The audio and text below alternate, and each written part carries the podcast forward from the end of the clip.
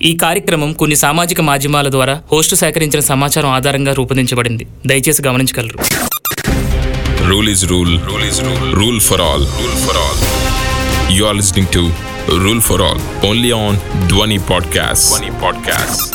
నీ కడుపు నువ్వు నింపుకోవాలంటే ప్రశ్నించి తీరాల్సిందే లేదా నేను పస్తులుంటా అనుకుంటే మాత్రం మనిషే కాదు దేవుడు కూడా మార్చలేడు నిన్ను మీరు వింటున్నారు rule for all only on Dhwani podcast నేను ఆర్జే నాని.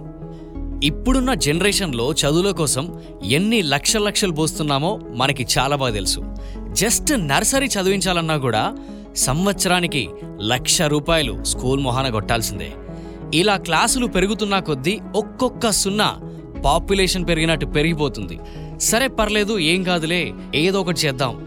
అప్పైనా సరే లేకపోతే ఏదైనా అమ్మైనా సరే చదివిద్దాం అనుకుంటారు మన తల్లిదండ్రులు. పాపం కొంతమంది అయితే డబ్బులు ఎక్కడి నుంచి తేవాలో తెలియక మధ్యలోనే చదువులు ఆపేస్తున్నారు. ఇంత కష్టమైనా సరే డబ్బులు పెట్టి మనల్ని చదివిస్తున్నారంటే మనమేదో మంచి జాబ్ కొట్టి మనకొచ్చే శాలరీతో ఫ్యామిలీని సెట్ చేస్తామని. అవన్నీ దృష్టిలో పెట్టుకొని జాబ్ తెచ్చుకొని హ్యాపీగా జాబ్ చేసుకుందాం అనుకున్నప్పుడే ఒక పెద్ద బండరా వేస్తారు మన పైన కంపెనీ వాళ్ళు. అసలు ఏం జరిగిందో తెలీదు. ఎందుకు జరిగిందో అస్సలే తెలీదు. కానీ ఆ తర్వాత రోజు నుండి మీరు ఆఫీస్కి రావాల్సిన అవసరం లేదని మొహం మీద చెప్పేస్తారు. ఆ ఒక్క మాట వినగానే ఇంకా నేను బ్రతికి వేస్ట్ అనే ఆలోచన వస్తుంది.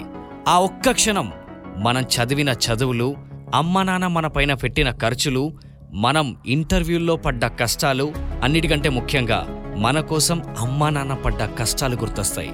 కారణం తెలీదు. ఏం జరిగిందో అసలే తెలీదు. కానీ ఒక్కటి మాత్రం తెలుసు. రేపటి నుండి పూట గడవాలంటే నరకం చూడాలి.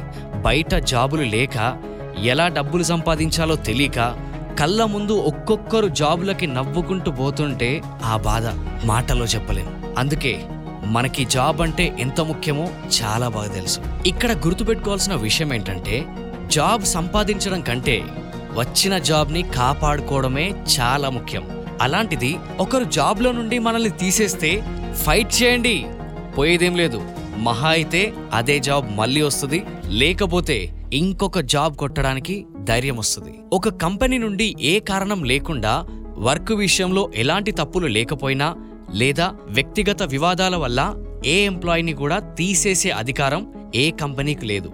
ఒకవేళ ఎంప్లాయీది ఏదైనా తప్పు జరిగితే గనక దాని గురించి హయ్యర్ అథారిటీతో చర్చలు జరిపించాలి. కానీ అలా కాకుండా రాత్రికి రాత్రే జాబ్ మానేసే అనే అధికారం ఏ కంపెనీకి అసలే లేదు. ఈ మధ్య ఇది చాలా ఎక్కువైపోతుంది. దీన్నే ఇల్లీగల్ టర్మినేషన్ అంటారు. నార్మల్ గానే కాస్ట్ కట్టింగ్ల కింద ఎంప్లాయీస్ని కొంతమందిని పీకి పడేస్తున్నారు. ఇక కోవిడ్ వచ్చినప్పటి నుండి మాత్రం ఇది మరీ ఎక్కువైపోయింది. ఒకవేళ ఇలాంటి పరిస్థితే గనక ఎదురైతే భయపడకుండా కంపెనీ మేనేజ్మెంట్ని క్వశ్చన్ చేయండి. హెచ్ఆర్కి ఒక లెటర్ రాయండి. తర్వాత రెస్పాన్స్ ఎలా వస్తుందో చూడండి.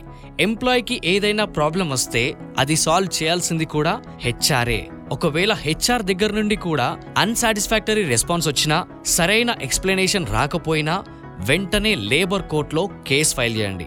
అక్కడ జరిగిన పరిణామాలను బట్టి లేబర్ కోర్ట్ యాక్షన్ తీసుకుంటుంది. ఇలాంటి రాంగ్ఫుల్ లేదా ఇల్లీగల్ టర్మినేషన్ చేసిన కంపెనీ పైన కోర్టు జరిమానా విధించడం జరుగుతుంది. మీ ఏజ్ గురించి కానీ జెండర్ గురించి కానీ నేషనాలిటీ గురించి కానీ కాస్ట్ కటింగ్ గురించి కానీ వ్యక్తిగత వివాదాల గురించి కానీ అదేవిధంగా ఎవరికైనా హెచ్ఐవి ఉందని కానీ ఏ కంపెనీ అయినా ఇల్లీగల్ టర్మినేషన్ చేస్తే ఇల్లీగల్ టర్మినేషన్ యాక్ట్ని వినియోగించుకోండి. ఒకవేళ ఎంప్లాయీది ఏదైనా తప్పు ఉంటే ఆ సదరు కంపెనీ ఆ ఎంప్లాయీకి ఒక నెల నోటీస్ పీరియడ్ ఇవ్వాల్సి ఉంటుంది లేదా వేతనం ఇవ్వాల్సి ఉంటుంది. జాబులు ఊరికే రావు.